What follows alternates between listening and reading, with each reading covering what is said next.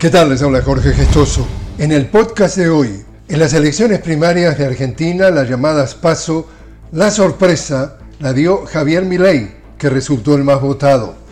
El candidato menos pensado y esperado, el más disruptivo de ultraderecha, negacionista, el apodado antisistema, terminó en primer lugar. Quedaron detrás las dos coaliciones que ganaron las tres últimas elecciones, la opositora, liderada por la ex ministra Patricia Bullrich, y el oficialista encabezada por Sergio Massa, actual ministro de Economía.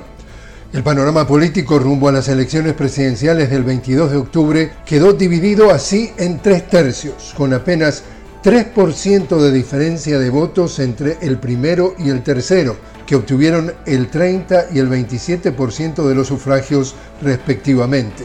De los 22 binomios que se presentaron quedaron cinco habilitados para participar en los comicios de octubre, al lograr superar el mínimo exigido del 1.5% del total de votos emitidos.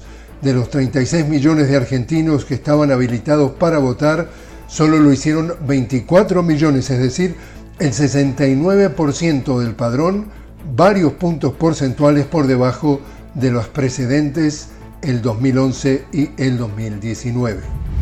En Ecuador, el debate presidencial del domingo a solo una semana de las elecciones fue calificado por algunos expertos como de poca profundidad y mucho enfrentamiento.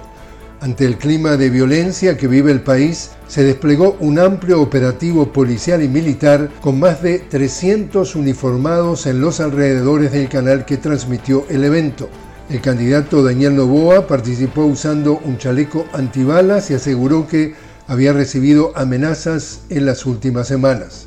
En el debate, los siete candidatos participantes respondieron a preguntas relacionadas con cinco bloques temáticos seguridad y gestión integral de los impactos de la delincuencia y el crimen organizado, régimen económico, creación de empleo y desarrollo productivo, política social, educación, salud, cultura, bienestar familiar y social, democracia, institucionalidad y participación ciudadana y sostenibilidad, gestión de riesgos y conservación del medio ambiente.